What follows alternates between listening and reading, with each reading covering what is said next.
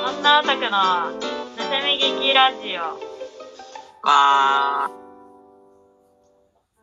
えーこのラジオ番組は女オタクが趣味の話とかを適当に雑談しているのを盗み聞きしちゃおうというコンセプトの番組です。第1回のテーマは、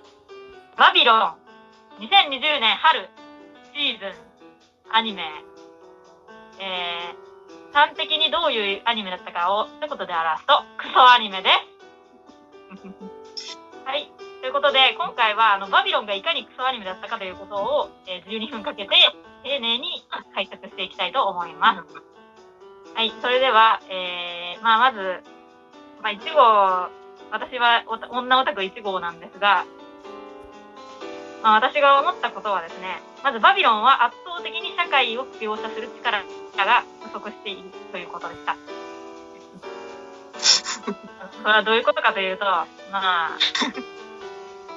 ね、あの、第1話、第2話の時点で、結構な社会派アニメみたいなね、顔をしていました、やつは。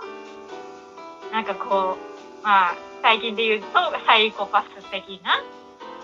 でまあ、古いところで言うと、私の大好きな広角機動隊などのような、まあそういう雰囲気を感じた。うん、2号さんはどうですか？そ、そこら辺は。どう社会派の雰囲気感じ取ったバビロン。ー。社会派の雰囲気。そうだね、最初はすごかった感じたね。うん。バビロなんか、ンのね、最初のね、こんな感じだったもんだって。うん。なんか本当に、ね、どんな話がこれから始まるもしかしたら広角機動隊を超えるおもろい話が見れるんじゃないかとね、ちょっと私は期待しとったわけよ。で、まあ、それで、なんか見ていくうちに、なんかちょっとおかしいなっていう気持ちになってきて、で、まあ、そう最終的に、まあ、どういう話だったかというと、あの、まあ、一人、ある女が出てくるんですけど、それがあの、スペックホルダーみたいなね。まあ、これはもう二人で見ながら、これはもうスペックよこれはもうスペックよってなったけど、そのスペックホルダー見ていた女が、まあなんかいろいろな男と、男も女もよ、全人類たぶらかして自殺に追い込むというね、なんかよくわからん話だったわけですよ。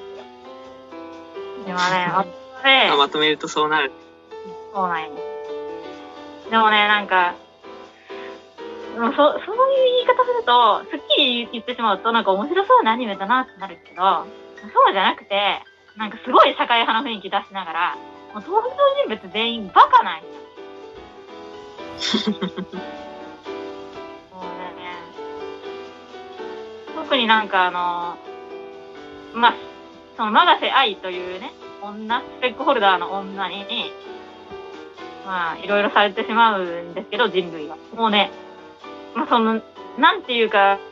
色気で籠絡するみたいなね、感じなんですね。でそのね、じゃあ、色気が効かない相手はどうなんだとかね。まあ実際その、そのね、例えばアセクシャルの人とか、まあ同性愛者の人とか、どうなるの？という あそこら辺の考察も。そうそうそう。だけどこういう、なんか、その、スペックホルダーみたいな、なんかね、そういう話をね、能力者みたいなの出すときはね、それが効かん相手とかもね、お出ししてほしいんよね。そしたら物語の深みが増すと思う。というかね、結構ね、大規模な話をしとってね、バビロンって。なんか社会、社会レベルの話をしておきながら、そういうその社会の中に必ずいるであろう、その、まあ、例外の人たち、ある種の例外の人たちに対して全く目を向けずに、みんなそうだよねという感じで話をするだけクソムカつくんよ。で、まあ、それで、うん、そうなんよ。まあ、それはそう、そうなんだが、えっ、と、まあとにかく、その、私が一番気になったのは、まあとにかくみんながマガセ愛に籠絡されているので、マガセ愛の色気に籠絡されていて、タマラは中学生かと言いたい、本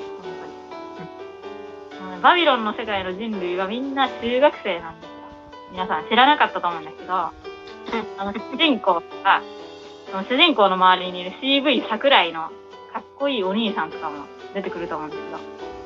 ど、うん皆さん、あの、勘違いしてると思うんですけど、バビロンに出てくる登場人人物は、マガセ愛以外の人はみんな、えっ、と、ムッツリスケ部の中学生だと思っている。それぐらい、しかも実は、あの世界には哲学、あの世界には哲学者がいなくて哲学もないという世界だということを、そう。その二つはね、ね。こん今回はもうその二つが言いたい。とにかくそのバビロンの世界の登場人物は、まあ、全人類みんなムッツリスケベだということ。ね、ムッツリスケベの、えー、と性知識の乏しい経験もない、全くない、まあ小学校4年生ぐらいの人たち。あの全人類が。最大者であってももうそんな感じです。もうあのムッツリスケベです、割とで、その、なんか、え、エッチなことって考えちゃダメだろうみたいな、そういう、でもエッチなこと考えちゃダメだけど考えるのって結構ワクワクするみたいな、そういうレベルの人たちだし、あとは、まあ、とにかく、あの、なんていうか、あれですね、さっき、あの、2号さんが言ってくれたように、哲学者がね、存在しない世界なんで、あの、哲学的に、そうでね、サットでね、急に話したりするんよ。そう我々はすごい気をしとるという面でね、そういうことするんよ。そうなんで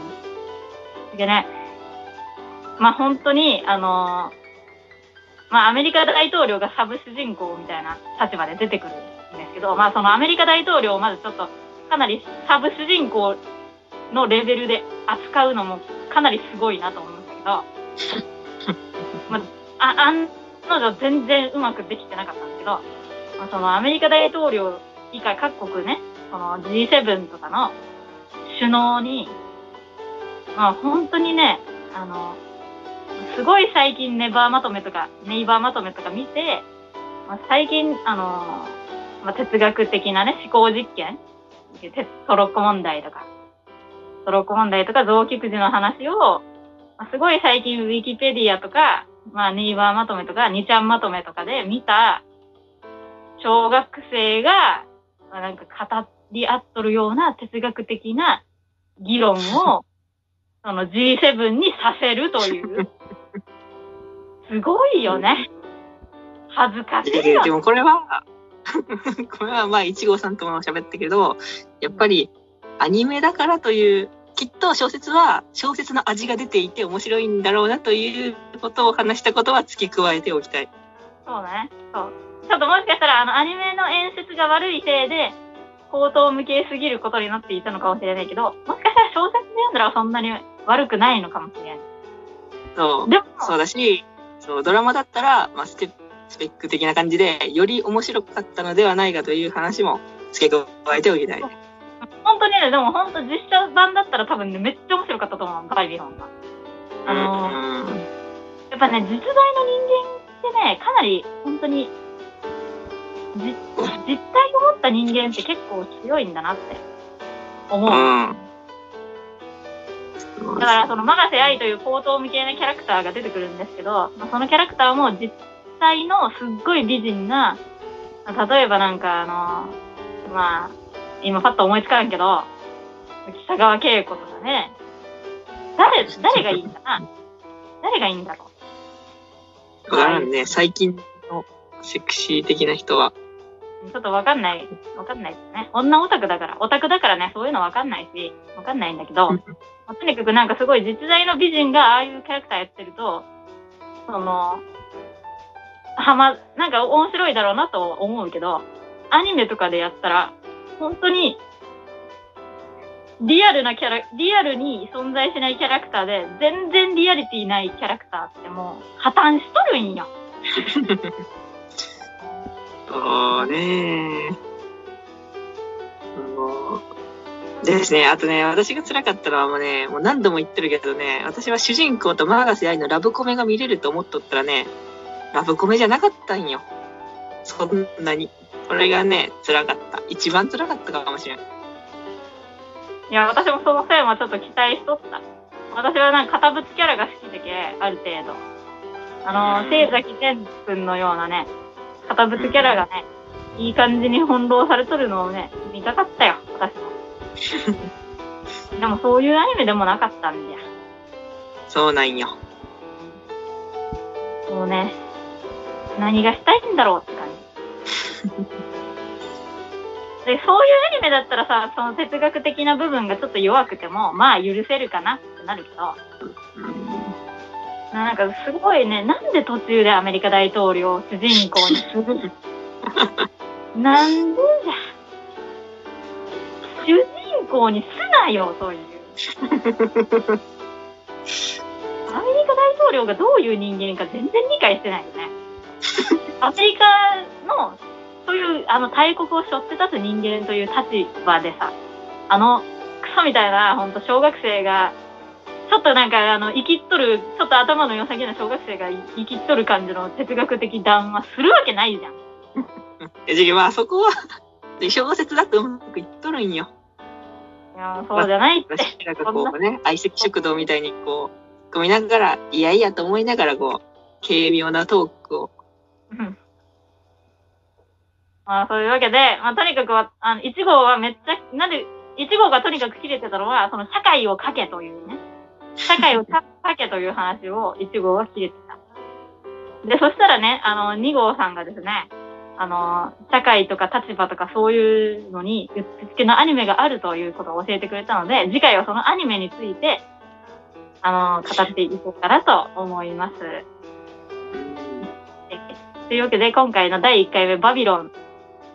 まあ、すごい社会派な、社会派風クソアニメの回でした。